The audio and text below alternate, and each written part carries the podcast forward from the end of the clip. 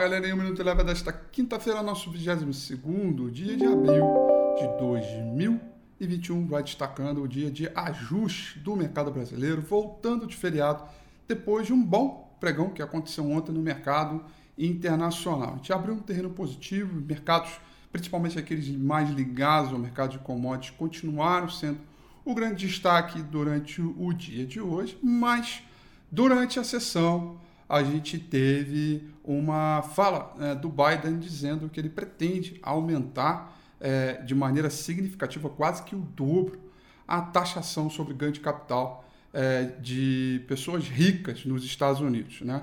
E com isso, uh, imediatamente o S&P 500 veio ladeira abaixo, o Ibovespa acompanhou esse mau humor e um dia que era dado como um ajuste acabou sendo um dia para acompanhar o mau humor nos Estados Unidos. O índice S&P 500 fechou em queda de 0,96%, o índice mercado emergente também caiu, queda de 0,35%. Petróleo, também dia de recuperação, eh, fechou no terreno positivo, alta de 0,37%. Por aqui também tivemos aí um alívio a respeito da questão do orçamento. O risco fiscal tomou ali uma situação um pouco mais tranquila, com algum acordo, com o mercado ficando aí menos preocupado com isso.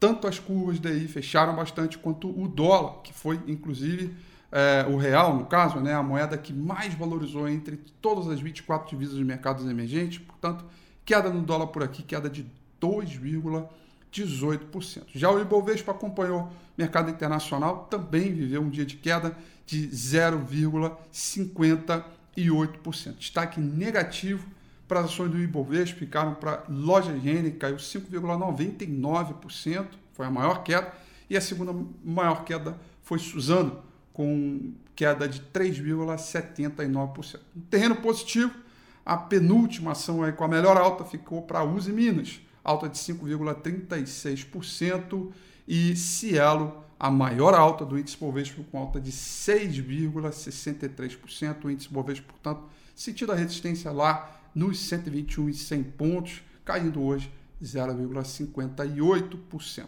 O Minuto Eleven fica por aqui. Quer ter acesso a mais conteúdos como esse? Inscreva-se em nosso site www.elevenfinancial.com e também siga a gente nas redes sociais. Eu sou Rafael Figueiredo e eu te espero no próximo Minuto Eleven.